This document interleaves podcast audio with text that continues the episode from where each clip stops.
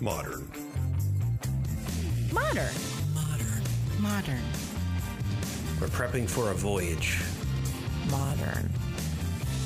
The force of an old fashioned equals whiskey mass times bitters acceleration. Why don't you make that a double? Modern bar cart. What's shaking, cocktail fans? Welcome back to another episode of the Modern Bar Cart Podcast. I'm your host, Eric Kozlik, and this episode we've got a really exciting interview for you that takes what we'll call a multidisciplinary approach to cocktails. What do I mean by that? Well, in this episode, we hang out with architect, illustrator, and cocktail buff Melissa Wood, who is partially responsible for one of the coolest cocktail books I've ever come across. The book is called The Architecture of the Cocktail, and it portrays mixed drinks and their ingredients as if an architect drafted them on a blueprint. Crazy, I know, but I think Melissa's approach to visualizing cocktails and their ingredients can teach us some really interesting things about mixology. But as always, before we jump in here, I want to give you the chance to make yourself a drink. And I figured we should probably feature something seasonally appropriate that is also portrayed in Melissa's book. So, as I was flipping through, I came across a cocktail with a dangerous sounding name the El Diablo. To make this drink, you're going to need a couple normal cocktail staples tequila and ginger beer, and also a slightly less common ingredient called creme de cassis. Now, we've encountered this ingredient on the podcast before. It's a French style liqueur made with black currants, which are difficult to find in the US due to a law against their cultivation designed to prevent a certain type of blight. However, there are a few places where the laws have been revised. New York is one of those places, and we're starting to see some domestic versions of creme de cassis. One of those is produced by our friends over at Mount Defiance Distillery in Middleburg, Virginia. And if you want to learn more about that, you can hear distiller Peter Alf talk about the process of procuring those black currants and some of the, the laws surrounding that cultivation back in episode 19 of this podcast called Misfit Spirits. And if you want another take on creme de cassis, check out flavor scientist Dan McCall's explanation of why black currants are so damn delicious way back in episode 5. So, we're back on the El Diablo now. We've got our tequila, our ginger beer, our black currant liqueur, and a lime for our garnish. And I'm going to give you two different approaches to the recipe, and you'll see why in a second here. So, according to the architecture of the cocktail, You'll combine two ounces of Blanco or silver tequila, same thing, three quarters of an ounce of creme de cassis. You're going to take those, put them in a Collins glass with ice, and then top that up with ginger beer and garnish with a lime wedge. Since you're putting in the creme de cassis before the ginger beer, it's also useful to give that a quick stir with a straw before you put on your garnish because uh, logically the liqueur is going to be heavier. It's going to kind of sit at the bottom. So if you want the drink to be balanced, you're going to want to give it a little stir. Then we got a slightly different take on the El Diablo uh, from imbibe.com. And this recipe calls for one and a half ounces of reposado tequila, so it's slightly aged. You've got a half ounce of creme de cassis, a half ounce of lime juice, and then three ounces of ginger beer. So if you compare these two, the architecture of the cocktail version of the El Diablo is going to be a bit sweeter, a bit more mellow, with the emphasis on the creme de cassis and the ginger beer, whereas the imbibe.com version is going to be driven by the flavor of the aged tequila, and it's going to be accented by that healthy dose of lime juice. So, from this, we can gather that when you want to make an El Diablo cocktail, you know that you need tequila, creme de cassis and ginger beer. But the questions you should be asking yourself are A, what kind of tequila do I want to use? B, how much acidity do I want in my drink? Do I want an actual dose of lime juice or do I just want to have that lime wheel as the garnish? And then C, how sweet do I want it to be? Uh, creme de cassis is a notoriously sweet liqueur, very fruity and also very sweet. So just dialing that up a quarter of an ounce is really going to affect the outcome of the drink. So, answer those three questions. The ingredient ratios you'll want to use should be very clear. And now that your head is spinning with all that wonderful El Diablo information, let's return to our interview with Melissa Wood. Some of the things that she and I discuss include how a girl with a love for literature and art forged a career for herself in the world of architecture and design, the similarities and differences between cocktails, buildings, and designed spaces, the process for figuratively slicing open 70 cocktails and organizing their guts for us on a piece of paper. Best practices for setting the mood during your next cocktail party, the reason why blueprints are blue, and much, much more. The Architecture of the Cocktail is a book you should have on your shelf for a couple reasons. One, it's the first book of its kind to present recipes in such a visually engaging way. So if you've ever uttered the words, I'm a visual learner, you're in for a real treat. And two, it's just a beautiful object to have on your bookshelf. I actually place mine with the cover facing outwards so that I can see it every time I walk by. So be sure to hit up the show notes to check out more of Melissa's work, and please head over to your local bookstore to pick up your own copy of the book. But for now, all you've got to do is sit back and enjoy this design driven cocktail conversation with architect and illustrator Melissa Wood. Melissa, thanks for being on the show. My pleasure. I'm happy to be here. So, we're here to speak about a really interesting topic in cocktails. It's a little bit different than anything we've ever talked about, so I'm excited for that. But before I spoil it, can you just introduce yourself and tell folks a little bit about what you do outside of the world of cocktails, and then we'll get there. I am happy to do that. I, I draw. I draw for a living. I'm an illustrator, uh, sort of by default. I had other career aspirations. I graduated from college with a degree in English literature, art and history. I thought I was going to go tackle Hollywood and write fascinating scripts and direct fascinating movies, but instead I didn't. I ran a printing press in outside of the Chicago suburbs because I couldn't get a job. So I decided I should go to graduate school so I could have a training and so I could get my life going. So first I went to the School of the Art Institute in Chicago and that turned out to be really mellow. It would have been great for an undergrad degree, but for graduate school, I was on the pressure cooker of my life because I really wanted a darling apartment in a city and a top career. So I ended up switching schools to a full-time interior design, interior architecture program in Chicago on Michigan Avenue, overlooking Grant Park, Lake Michigan. It's beautiful. And I learned how to build buildings, design buildings, do architectural sections, became a colorist. I studied textiles, everything you need to know to build a building, design the interiors, deal with clients, illustrate. It was mastered there. I, I also got a lot of back background uh, in art history, which I hadn't, I had tipped on a little bit in, in college, or touched on, but I hadn't really delved into it. So then I got a job in architecture in Chicago, and uh, I did a lot of contract design, some restaurants, some residential, interiors, exteriors, worked with some cool people. And then I had a baby, moved out of the city, didn't have a job, but I, I realized I needed an outlet for my, my little creative energy, and I also wanted to earn a little pin money. So I've always been able to draw.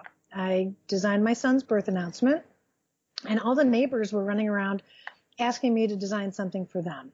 So from that, I re- launched a stationery company, worked out of my house. I did that for 18 years, raised the kids as a single mom, draw, draw, draw, draw, draw. Architecture, people would hire me to draw their houses, either portraits or greeting cards because I had learned how to get things printed. I'm, and this is it's post fax machine, but it's pre Google. It's pre website. It's pre everything. We're talking the, the stone age. And I was running around with three babies and a company at home. Um, but I got a lot of clients and I got a lot of uh, wonderful connections from people that bought note cards. You know, celebrities came to call. I did a lot of custom work for them. So I ended up just drawing for a living. When I got tired of the note card business after 18 years, I decided I wanted to design other products without the overhead of packing and shipping and and uh, having sort of a warehouse existence. So I just started figuring out the whole social media thing. I had successfully gotten press for my card company by sending notes to editors of major magazines because back in the 90s and the 00s, that was how you got press. Little article in Town and Country and Oprah Winfrey's producers saw that. So then I was one of Oprah's favorite things and it spun into, you know, sort of a more of a national presence, but I, I didn't want to do the note card thing. I started pitching myself on my website because now websites were a thing and I figured out my gig would be just to draw pretty pictures, stick it up on the website and connect it to LinkedIn. I mean, that's the amount of thought I put into it. And that brought me Garnet Hill uh, collaboration with a great art rep, and we did a lot of work with uh, with Crate and Barrel, three series of framed illustrations, bedding on Garnet Hill, holiday, Santa Claus, really adorable children's bedding. But the best of all, which led to this book, is um, an editor of HarperCollins UK saw my one of my posts from my website that went to LinkedIn and loved my illustrations. So she sent me an email and said, "Are you interested in illustrating books?" And I literally answered, "What took you so long?" Because I've always wanted to illustrate books and I love reading, I love drawing, and the two made sense to combine. So we were going to do a travel book together. But before that, I said, would you be interested in a cocktail concept? And what I had launched this blueprint idea from had to do with a frame, framed print that we had done with Crate and Barrel. My art rep had thought of the idea, said, can you do your architectural work on cocktails? And there was a great cocktail blueprint that Crate and Barrel sold for a couple of years and it had been discontinued. So I showed it to my new editor and she said, that's the book we'll hold off on the travel books. And so that brings me to you. That's how we got the book going. Yeah. Amazing. Yeah. I remember the first time I saw the book, I was at Tales of the Cocktail and it jumped off the shelf next to some of the others. It's got a picture, I believe, of is the martini or the Manhattan on the front. It's a martini. No, it's a Manhattan because that, my friend, is a cherry. There it is. So we've got a beautiful picture on the front, and immediately it kind of distinguished itself from uh, most of the other books that have these very Instagrammy looking, very beautiful but very Instagrammy looking kind of cocktails on the front. And so I said, What is this? And I opened it up and I ended up flipping right to the, I guess, the the legend we'll call it for for sure. now i'm sure you have a better name for it and we'll definitely return to this but I, I, saw all these patterns and you know as i flipped through the book it was it was very clear immediately that it was different than pretty much anything that i had previously come across in the cocktail space and so yeah, I immediately picked it up, and it has. It, I am not a recipe mm-hmm. guy. Mm. I don't like looking at cocktail recipes because I've I've read all those books, and yet this is still something I return to, especially when it comes to you know thinking about the way I present cocktails. So I'm hoping that we can just tell folks the story of the architecture of the cocktail, which is sure. the title of your book. Um, talk about your collaboration with Amy, and uh, then we can maybe get into this fascinating discussion of the similarities of cocktails and architecture. They're very similar. And, you know, the basic one, and I'll answer that question later, but they're both inspiring. And, you know, an environment, you create a world, a small vignette be it a little cocktail party or a little home bar or going to your favorite little corner pub for something is to me is inspiring an experience. It's like you, you you're transported. It's the same thing as looking at a beautiful building, a beautiful architecture, or interiors, or ornamentation, or details are as important to architecture as an embellishment is to a cocktail or this or the the glass it's in. If the glass has some etching or has a vintage feel to it, uh, I'm really visual. And so for me, the the two are very are, are strongly inspiring cultural, you know, iconic elements to our world. Right. I have so many questions about that, but how did you end up getting paired up with Amy and what was the process for putting this book together like? It's fascinating. I've my freelance career, which is what I've done since I had the first child. I'm just a freelance illustrator. That's all I've said I am. I have learned about so many different creative industries because of the projects that have landed literally on my lap.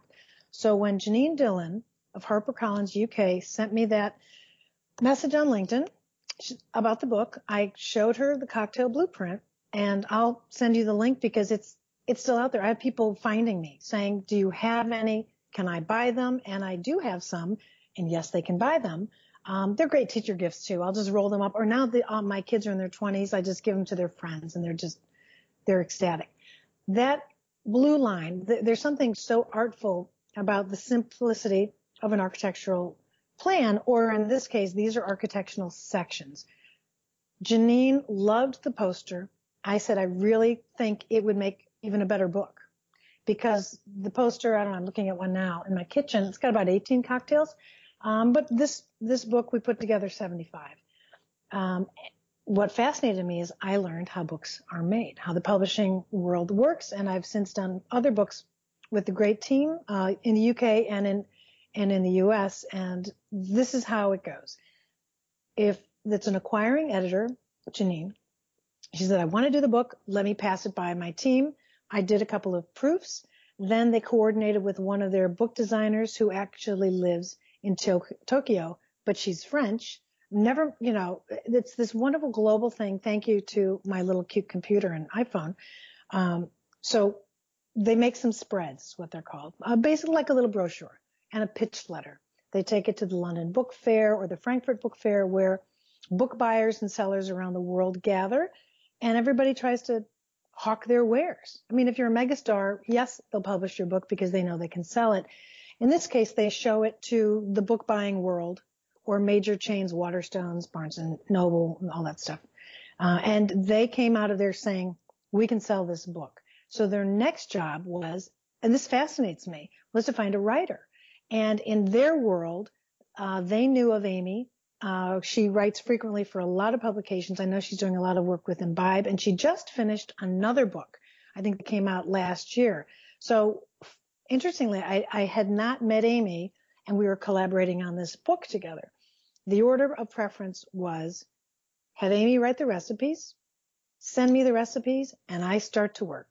And there was a, a, a pretty short deadline, but if I push away all the noise and sit at my little drafting table and drink plenty of coffee and an occasional cocktail, you know, once you get going, it's really, it's good. So I do that to pair with her recipes. And then it goes to Tokyo to Sophie, who then does this beautiful layout.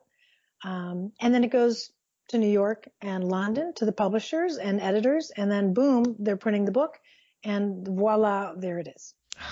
that makes uh, what I'm sure is a very uh, arduous process seem pretty simple. And that is Amy Zavatto, correct?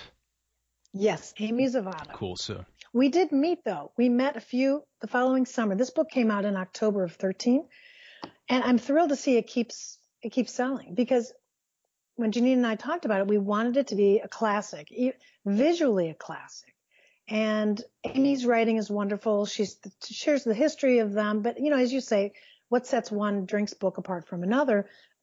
The stunning visual, which I sort of look at, I think, I can't believe I drew all that stuff and I have the bad back to, to prove it. But it really, it just, it's so stark. And the, the beautiful patterns, um, you know, it's, it's, it's almost lyrical the way this thing looks. So the editors had asked us to go to the Tales of the Cocktail the following summer to do some book signings with Octavia Books. And I thought, well, that is awesome. I'm going to make it a family vacation. Went down with my three kids, all of drinking age. Got a great place in the French Quarter. Everybody signed up for their seminars. And then Amy and I met at the table while we were, you know, signing the books. I thought she was a kick. She was wonderful. We loved her husband. Um, we hung out with them, had drinks, and I really just connected with her. So we've just stayed connected ever since. And we've been trying to think of you know, some other little col- collaborations we could do together. Yeah, well, that's an excellent story, and Tales of the Cocktail is a great place to go as an enthusiast. And that, that Bitters and Bookstore run by Octavia Books. I've, I've been in there with, with our bitters, but but Yeah. the the book signings are also a really really fun way to walk up to somebody like yourself or like David Wondrich, who's this huge star and in the cocktail world, and just get you know uh, have a real face to face conversation. It's it's a very rare opportunity. Yeah, it was it, it was insane. And let me tell you, that one little thing elevated me in my children's eyes to an extreme high point. That was, Mom, you are you're cooler than we thought. Like, all right, that's really the only reason that I did it, guys. Yeah. Just for that. All right. So now that we know the story of how the architecture of the cocktail came to be, I want to get weird and nerdy with it because I was also unemployable with my uh, degree in poetry before I started this uh, this cocktail thing. Poetry matters. So I think we might we might have a, a pretty interesting conversation. Uh, and the the big question I want to pose to you to kick off that conversation is, in what ways are cocktails and buildings similar and different? Right? Like we've got this it, scale is obviously a thing in there, but how do cocktails and buildings or architectural designs even enter into the same conversation? Well, if you look at, I look at everything. We need, well, we don't need cocktails, but we kind of really do. We need architecture. We need shelter. Within shelter, we need, we need an environment. We need culture. We need entertainment. We need something sophisticated, something that sets the mood and the tone when we're, when we're sharing our shelter with people. I think that they go hand in hand. And for me, an environment really tells a story. I, and I'm so visual that if I walk into something that's unattractive, it affects my mood. I, I can't go. Just like when you sip a cocktail that tastes nasty, I don't want any more. I want things that are lovely, that fit the frame of mind that I am, I'm in, or the country I'm in, or the, or um, with the complexities of the of the personalities of the people that I'm with at the time. One of the most obvious ones is they both are a structure you you make a cocktail in a specific glass for specific reasons. The amount of this that goes into that, the little teeny glass, the tall Tom Collins glass, the stemware, everything calls into consideration when you think about what you're going to be putting into it and what that cocktail, you know, what those mixol mixologists have put together to um, create that little experience with the fizz and the buzz or the sparkle or the color or the clink of the ice, all of that. Architecture is the same way you need you need a structure. You need the outside skin, um, but this, they're similar because they both they both need layers. There are the layers that go in that you build upon, and what you put down first matters. You don't start with drywall. You need to pour a foundation. So let's say a cocktail, the foundation is uh, the glass. You know, uh, you know what it's going to look like, but then you have to layer then comes the concrete. Then, oh no, we've got rebar in the concrete. And then what do you do to support the walls? And then how do you hold it all up? And, and so as you're building this, the steps matter. You don't put the electricity in before you put the foundation on. And when you're making a cocktail, just like when you're making a wonderful soup or something incredible, baking is diabolical because you have to be precise, which is why I don't bake. Um, but for the, for the drinks, for um, the proportions of architecture. I feel like visually, it's it's become as important visually to have a satisfying, beautiful, embellished cocktail as it is to have an attractive home. I mean, look at Houzz, look at Instagram, look at how crazy everybody is with their HGTV design your home and flip a home and tiny houses. And people are really spending a lot of time now talking about and becoming familiar with the vernacular of architecture and design and interiors. And when I grew up, no one said anything about it at all. I don't know. It just wasn't a part of uh, lay people's interests. Cocktails, they used to drink a lot when I was young. I mean, the whole days of the train car and the boozers and the dads getting off with their fedoras and they were bombed. And who knows what the housewives were doing all day, but I know my mom liked her martinis. Um, it, it died down a little bit, but now there's a sophistication that's tied to both and a much, I feel a much stronger awareness just amongst us, the citizens of the land who want and appreciate a really good cocktail and want and appreciate a really attractive, intentionally designed place to live. Even if it's a studio apartment, design matters, cocktails matter. So, you know, I think that they're both, they're, they're trendy for a reason because they're sort of the, they're the indulgences in life. It's like they're the cherry on top. Sure. I also don't bake. It's scary. It, yeah, no way. It's it's too much like science. Mhm. Not, not enough room for uh, for delightful errors. Usually they're just despicable errors. Yeah. When you were talking about, you know, designing things with multiple layers in mind, with with with the people in the spaces taken into consideration, uh, I, I was thinking of you know some some very first principles things like the fact that we live in a, a universe where there's two things. There's there's matter and then there's energy right? Mhm. there's Yeah. atoms and void to put it in uh you know in a more atomic sense and Sure. I, I remember I took in this is going to sound like a tangent.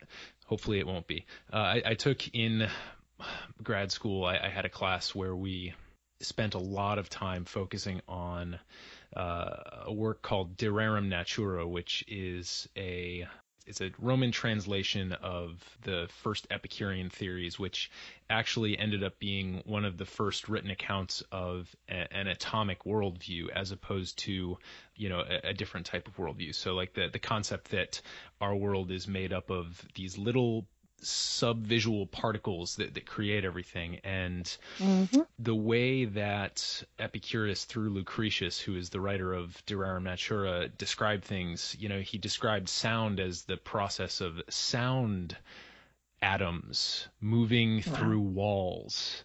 And just the way that the dynamics of those things were described, it was just very beautiful and artistic. And, and the, the fact that it was described in poetic terms was excellent, but it, it called into question these big questions about spaces and about the bodies that move through those spaces. And I think that is precisely what architecture is, and, and especially when you were describing your background with literature and really getting into things like history through the characters and the fictional accounts um, that, that you read as, as a child and, and as a young adult.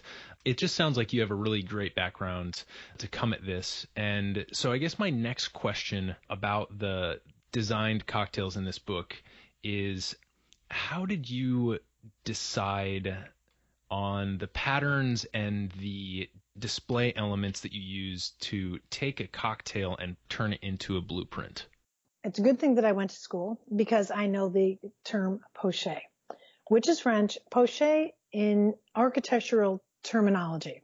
When you're drawing a plan or you're drawing a section, you know, an elevation, an elevation is when you just look at a, a blank wall. I'm going to draw the rectangle. I'm going to do the chair rail. I'm going to do the windows, doors. That's a flat thing. You know, renderings are when you do a whole 3D beautiful ha- hand drawn color rendering. So it looks sort of like a photograph. So you can conjure up what your, your what your design is actually going to look like. And I'm so old that I left architecture right when they brought in CAD. So now, you know, primarily it's computer aided design. I had to take out my pen, my pencil, my pen, and my straight edge and triangle and do that. But um, learning about the elements of of that part of architecture, you know, the floor plan is what people would say a bird's eye view. It's what you see if you stare down at the space. And a section um, is when you slice through the stuff so that you can, like if you slice through your, you know, Monte Cristo sandwich and peel it open, you can see what's inside that sandwich and the layers. You know, the cheese is not on the bottom. There's bread on the bottom. Or actually, there's probably a layer of butter the bread and butter bread, so and so. So when uh, in in projects I've designed millwork, for instance, you know, custom um, desks or conference tables or furniture it, walls, you so that the con- the contractor, the builder knows how to build it according to your design. You slice through it in a in a drawing called a section. Then they need to build it according to your design. Um, structurally, engineers do it for major skyscrapers. I do it for little baby things and now for glassware. So the poche is the term connected to the pattern, which denotes the material. So the key, you had said before the little pattern on the opening of the book, we label it spec- specifications. You know, in an architectural drawing, you could also say it's a key. it shows you every pattern is connected to a material. So if this was a, house that we were up to, you would see the brick, you would see the gravel, concrete, rebar, plywood, two by four beams, uh, the insulation, electrical. So every single thing has a pattern so that they could look at it and the guys or the gals know, oh, okay, that's where that's plywood and that's three eighth inch plywood. So we had to do the same thing with these drawings. So for me, I just started, and this is where it's kind of fun. I just, I love doodling. I always doodled in the margins of my school notebooks when I would just tune out the very earnest professors doing their best to educate me. So in, in the, in the idea of just making little patterns, I drew a bunch of rectangular boxes and I just started filling them in. Like this is a pretty pattern. I'll do bubbles. I'll do grids. I'll do 90 degree. I'll do 45 degree. I'll do this, blah, blah, blah, blah, blah. I did run out. I did have a headache or two because it's hard to come up with new ones. Uh, I don't know. Do I have 200 all told? I have no idea how many I had, but I will say that as my kids would walk by me, I was doing this on the kitchen island over a summer and their college friends would walk by or high school friends. They, they did a lot of cheering me on, which I really appreciated, but they also were sort of amazed. And I'd say to them, give me a pattern. Show me the bottom of your shoe. Let me see what your sweater, what is your backpack? Because you run out of it, run out of them. But I, I did enough to get this book done. You know, some of them are, they don't really have anything to do with the in a perfect world, they would make sense based on what they are. I mean, the club soda has little bubble like things, but after a while, I just started, I just wanted to do creative patterns that to me, I wanted the filled cocktail graphically to be as pretty as a real cocktail. So when I put those ice cubes in there, I wanted them layered and, you know, sort of an asymmetrical. Sometimes I'd have the placements be very symmetrical depending on what the cocktail was. If it was a two ingredient cocktail with no embellishment, then I, I would have wanted the design to be a little bit more kooky so that there was some interest when you'd look at the drink. Some of them are small scale, some were larger scale. Some I got to them and I thought, what, what the hell? Like, what was I thinking? This is a very impossible pattern to draw over and over again. Um, but, but my biggest concern was I wanted the pretty shapes in each little drink to just make a pretty abstract design. And what is this? The, well, how do I even say that? Capirin, Capirinsa. Caparintha? Uh, the Caipirinha. There you go. See, you, you know the, more than I do. You're, okay, we're like-minded. I love the, the ice, the sugar, you know, the, everything layered, those circles, the lime, the, the direction on the above, the stir, everything about that to me is just a pretty little pattern. It would make a lovely little pillow if someone printed it in the right you know, orange on top of a, maybe a teal background. So uh, while I was coming up with patterns, I also would have to redo some patterns for a, a liquor or an ingredient if I didn't like the way it looked in the glass. Yeah. No, that makes sense. And I like how you, with some of the ingredients, uh, I'm just going to call out a few of them here, mm-hmm. like the sugar cube. Yeah. Uh, is is one shape. It's a square with an S on it, and then you can tell that for your simple syrup pattern, it's a couple of those little cubes. So you, you see the tie-in with the sugar cube with the Peychaud's bitters. I, I, see a bunch of little droplets there. Yep. And you know, just like you dash mm-hmm. little drops in there. Lemon and lime are both triangle patterns. Uh, they're kind of inverse triangle patterns. Correct. And the triangle has a lot of points to it. And there have been some psychological studies that indicate that you can, if you're asked to taste something that is acidic, for example, and you are given say two words to name it. This is actually applied to shapes, but it, the, the, concept also applies to flavors. Mm-hmm. They, they drew a sharp shape with a lot of points and said, "Is this uh, is this booba or kiki?" And people called it kiki because it had those sharp. sharp yeah. Sharp. And so the the acidity here to me, this is kind of an extension of that and just a lot of you know you can tell how much thought went into the design of some of these especially the ones that are more common mm-hmm. well no i agree i had i i know that doing the embellishments was just super fun because you know how do i make sort of an abstract mint sprig and i i have sort of a a little bit of a Honolulu looking leaf, but I wanted something that was, I couldn't get too detailed because I knew these were going to be on a small scale in this book. So they had to be simplistic, but many of them, you know, the embellishments especially look closer to a geometric version of the real, of the real thing while still really tying into the poche and the patterns that were being used in the layered elements and the ingredients of the cocktail. Right. And so with these cross sections that you produced, one of the things that really strikes me as interesting is that it almost not almost it 100% necessarily needs to be displayed in a sedimentary way where you're layering these measurements on top of one another mm-hmm. so if there's say two ounces of something that's going to be a fairly large or thick layer compared to maybe the half ounce layer that sits on top of it of a different ingredient and so you can almost see through these layers, if you're looking at it in a sedimentary way, like the layers of different geological deposits in a canyon, you can almost see which ingredient, the, the process of adding these ingredients to the glass. And so even though it doesn't have like a, uh, like a video or an act, action component to it, you can see the process already there in the glass. It's like deconstructing something that's been constructed. It's true. You can also understand the proportions. Exactly. Right?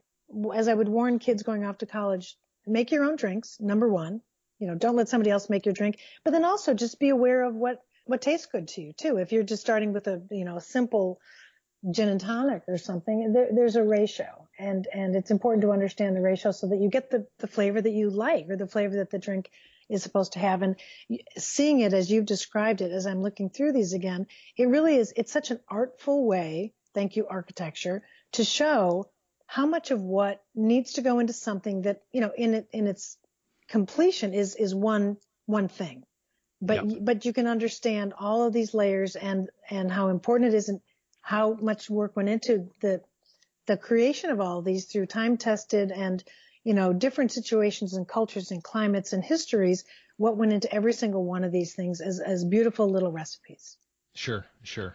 And there is kind of a, a bit of an alchemy element to it, right? You're taking these things that are separate, and then mm-hmm. when you enjoy them, when you take that sip, it's almost like you took all of these separate things and made some gold out of it. But, you know, that was the, the challenge to the alchemist was finding those ratios. You're right. That's well said. I, your poetic side is, is showing.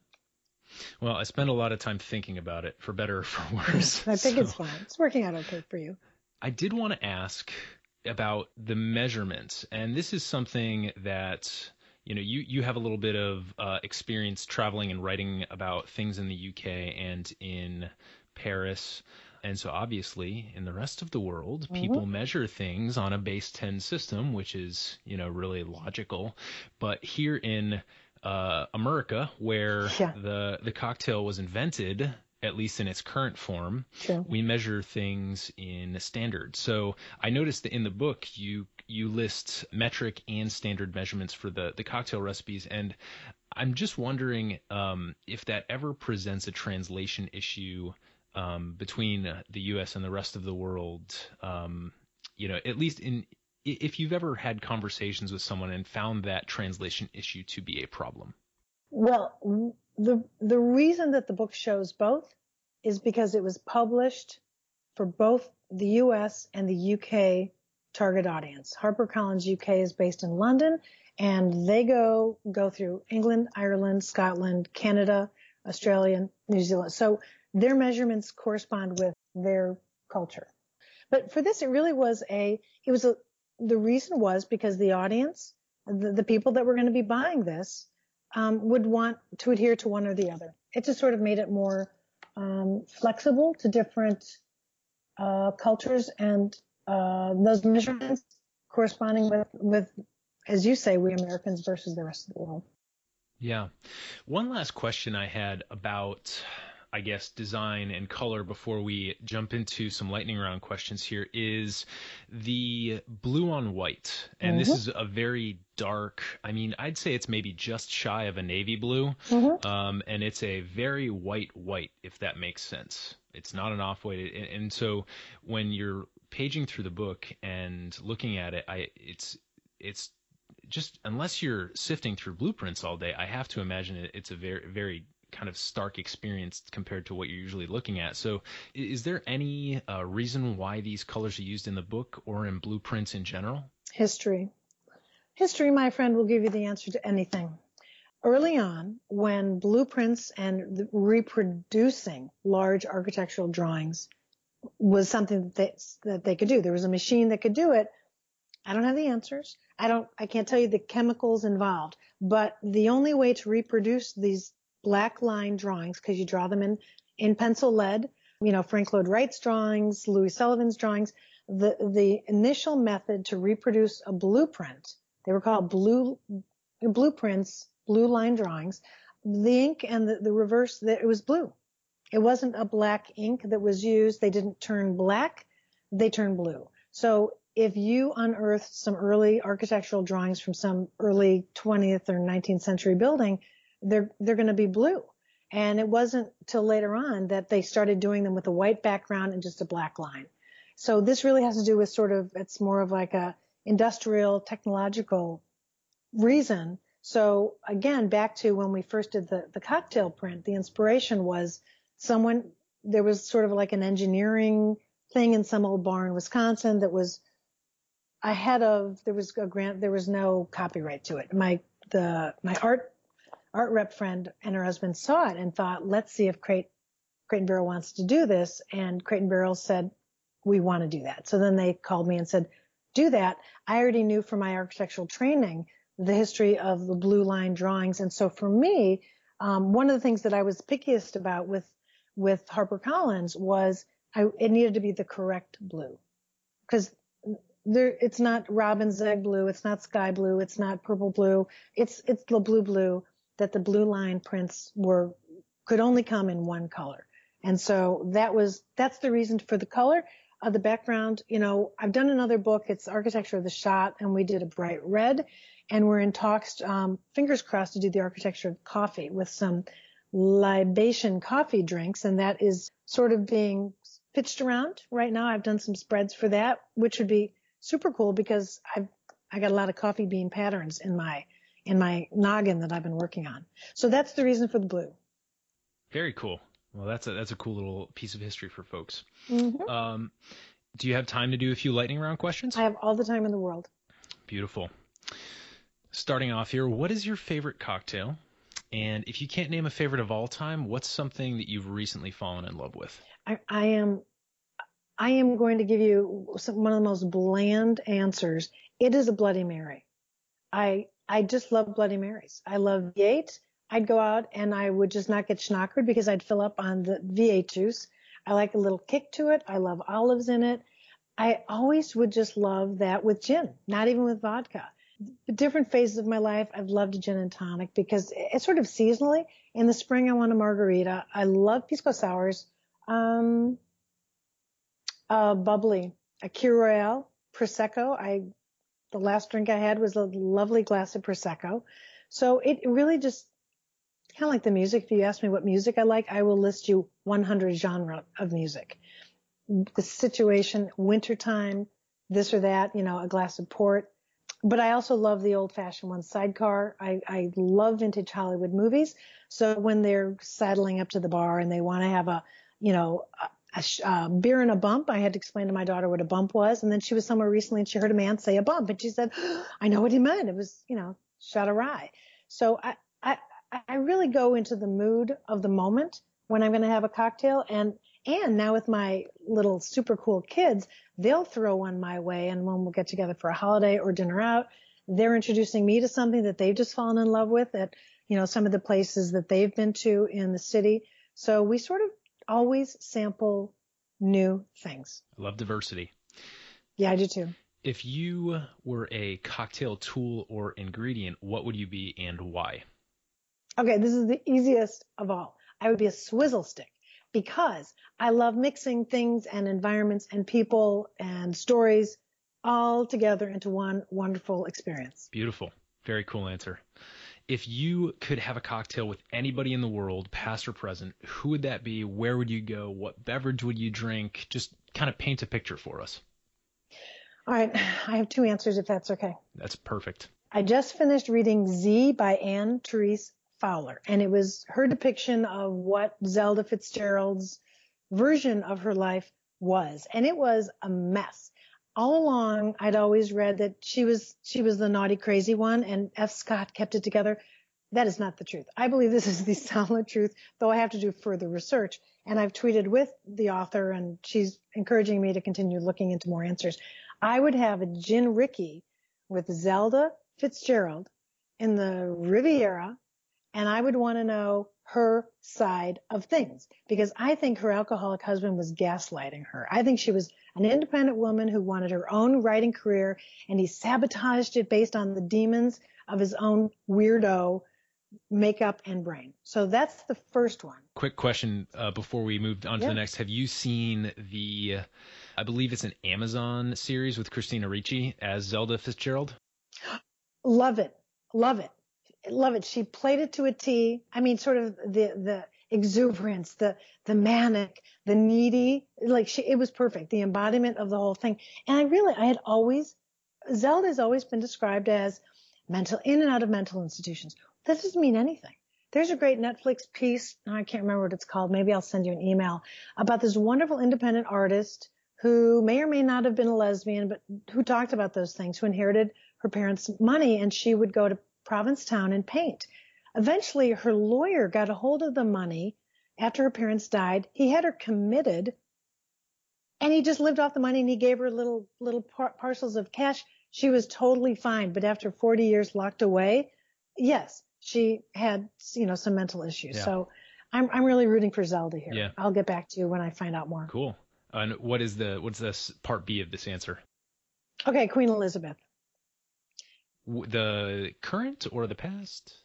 Uh, the current. I don't, I mean, the first one probably drank mead and she was dressed in gold, you know, armor. The current one, because she has witnessed such a vast, talk about archaeological digs. What that woman has had her face and her foot and her head and her hands involved in, in, you know, my lifetime plus another one, I think is really fascinating. And so where we would go, because I think she's really funny. I think she's cheeky and has a little funny sense of humor not to mention her sense of duty and service and loyalty and morality, which is kind of in short display right now.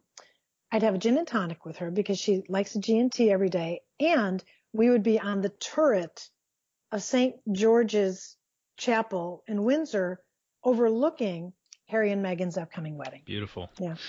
I recently came across something on the internet, and I, I don't know if I can find it again, but it was the displayed signatures of every English monarch going back to like some very, very long ago time, and it was all just kind of on one page, and they all fit on there. So it's just kind of cool. I think as a somebody who's interested in design and lines, it, it's cool to go back and, and look at that. So definitely see if you can find that. I'm going to Google it. I'm writing it down right now. So we got the kind of speculative questions. Now we're going to move on to Mhm. some advice. Are there any books about cocktails that have been particularly influential or enjoyable for you? early on, I love, well, not early on, a couple years ago, I grabbed the Savoy just because I, I, I, I seriously, like, I don't know why I don't live in London. I just, I'm just a big, I'm a big sick fan and that's all there is to it. So I loved it because of its history, but right now my favorite is my buddy Jim's Meehan's, uh, bartender manual because of the rich depth of information that he shares. He's, um, he's quite something. I mean, he's, he's a little bit of the guru right now that I really, I really admire. Plus, he's a, he's a sweet guy. He's super talented. Um, he's very grounded, and the book is the cover is so simple. I love the green. I love sort of it's almost like a uh, blind embossed that little sort of little bird creature. I don't know what kind of a bird it is, but I could Google him. I'll just ask him. But I, I really admired how he put it together, what he chose to add, the histories that were included, the insight, the the the the gear, the tools, the how to, the recipes. It's very thoughtful, and I think it's really thorough. Great. So we'll link to both the Savoy cocktail book and uh, Jim Meehan's uh, the Bart- Bartender's Guide Yeah, bartender's manual. manual. Sorry. Yeah, he's mixography on uh, Instagram. Cool. We'll link to that as Mhm. well. great. If you could give any piece of advice to someone who's just starting to learn about or experiment with cocktails, what advice would you give? Okay, uh, my first advice is get cool barware. And I don't mean expensive. I mean go to a garage sale, find a vintage cocktail shaker. Some even have the proportions and recipes on the side. So the graphics are kind of cool, 40s or 50s or 60s. You know, sort of set the mood. Have a small collection of glassware. Maybe get four, you know, shop in fours. Get four highballs, get four. I prefer a coupe, coupe glass as opposed to a tall champagne glass because you can make so many things and that's so Grace Kelly. And, you know, that's the kind of glass that I really like.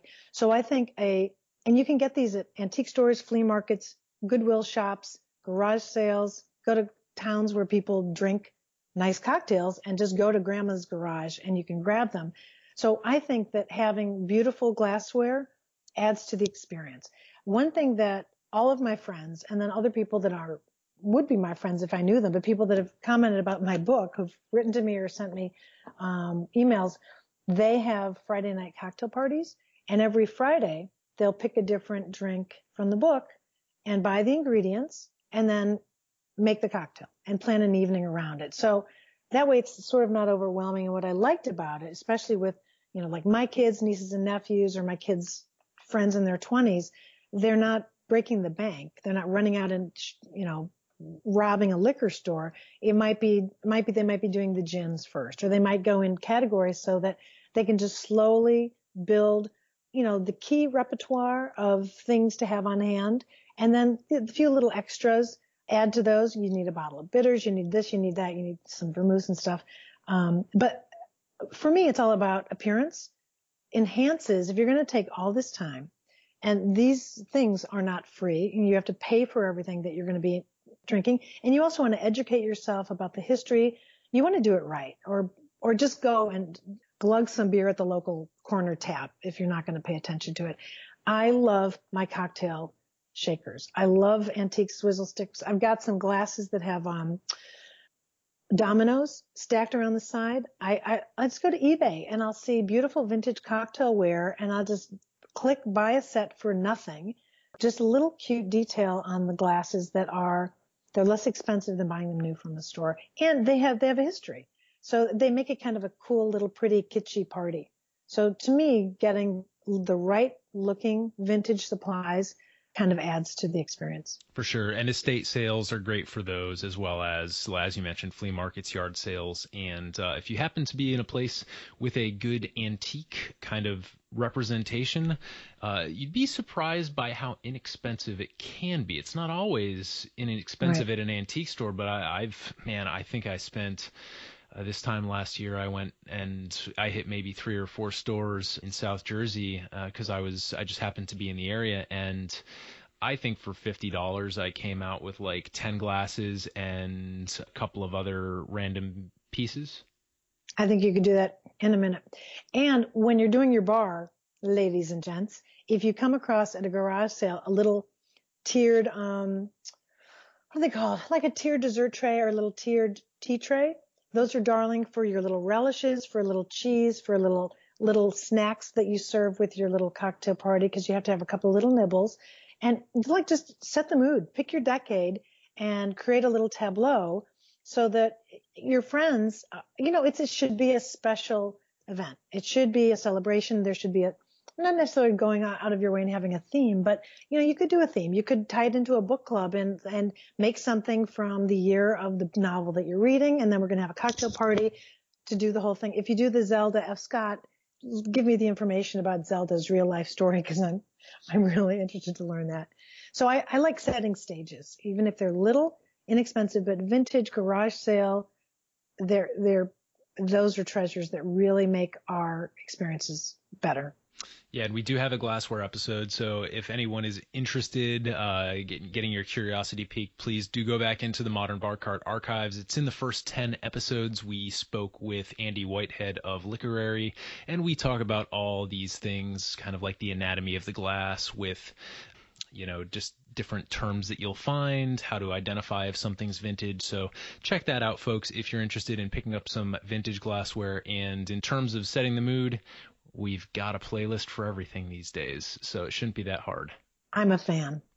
All right. So uh, before we jump off here, how can people best digitally connect with you, or uh, how and where can they find this book and perhaps some of your other prints? Well, um, they can learn about me by going to my website, which is mwoodpen.com. So it's my name and a pen, mwoodpen.com. I've got sort of a hodgepodge of portfolio, cool projects, press about it, all of the books that I've illustrated, a list of VIP clients, some anecdotes about different commissioned work that I've done, and and uh, you know a bunch of bunch of junk. So you can see my world there. I think there's a link on there that you could buy one of my cocktail prints. I I know there is. I say I think it is. I I I edit it all the time, but I'm pretty sure I kept it on there. Hard to say. I am approaching 60. And then um, my books, they're sold all over the world which I really think is cool. I would, I'd be here outside of Chicago working and drawing and thinking, you know, poor me, I don't go anywhere. And then I'd Google my book and I'd say, oh my God, you know, we're in Korea, we're in Indonesia, we're at the Tate, we're at the National, we're at the this, we're at the this. And I see on Twitter when someone's, uh, you know, got a book at a cool bookstore far away, it, they are thrilled. And to me, that's thrilling. So when we were in Paris, we went to Shakespeare and Company and you know, visited my books and thought, well, that's cute. We didn't buy them because we can get them for less here. And you can just Google the books. I know I, I push independent um, bookstores as, as much as possible. So that would be my first, first guess. They can order it even if they don't have it in stock. So that would be my first vote. We all know there are other places to get it, but I say let's help the little guy. So architecture of the cocktail, architecture of the shot, and I've got some uh, city sketches, city sketch London, city sketch Paris, City Sketch New York. Yeah, and knock on wood, I'll have Architecture of the Coffee before before too long. Beautiful. Well, we will put some links to your personal stuff on the show notes page, and uh, I'm not going to put the Amazon link for your book um, because Thank we're gonna you. we're, we're gonna going help to the little guy. yeah, that's what we're gonna do. So, uh, folks, you know what your local bookstore is, and if you don't, shame on you. Yeah. Oh, Instagram because that is I I love Instagram. It's like I'm going to say it's a slideshow. Instagram, I, my handle for anything social is uh, at mwoodpen. Great. Melissa, thank you so much for being on the podcast. You're welcome. Now go get yourself a nice little cocktail. Hey, everybody, thanks for listening. If you enjoyed this episode, there's two big things you can do for us here at Modern Bar Cart. One would be to tell your friends and family if you think they'd enjoy listening to us talk about cocktails. And if they don't download podcasts, they can always stream our episodes on their desktop directly from the show notes page at modernbarcart.com. The other thing you can do to help would be to head on over to iTunes or wherever you download your podcasts and leave us a review. Five stars are great, but we're more interested in your feedback. And the beauty is, the more reviews we have, the easier it will be for other folks out there to learn about our show.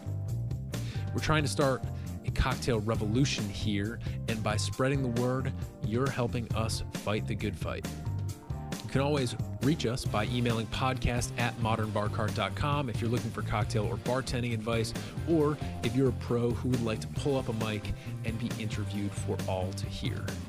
Also, definitely follow us on Instagram and Facebook at Modern Bar Cart for cocktail porn, recipes, and entertaining tips. And keep an eye out for new product releases and special offers, which are happening all the time. We love our listeners and we really enjoy giving you exclusive discounts and sneak peeks at our latest and greatest cocktail projects. This episode may be over, but for you, the mixological fun and adventures are just beginning. So remember, folks, drink responsibly and experiment boldly.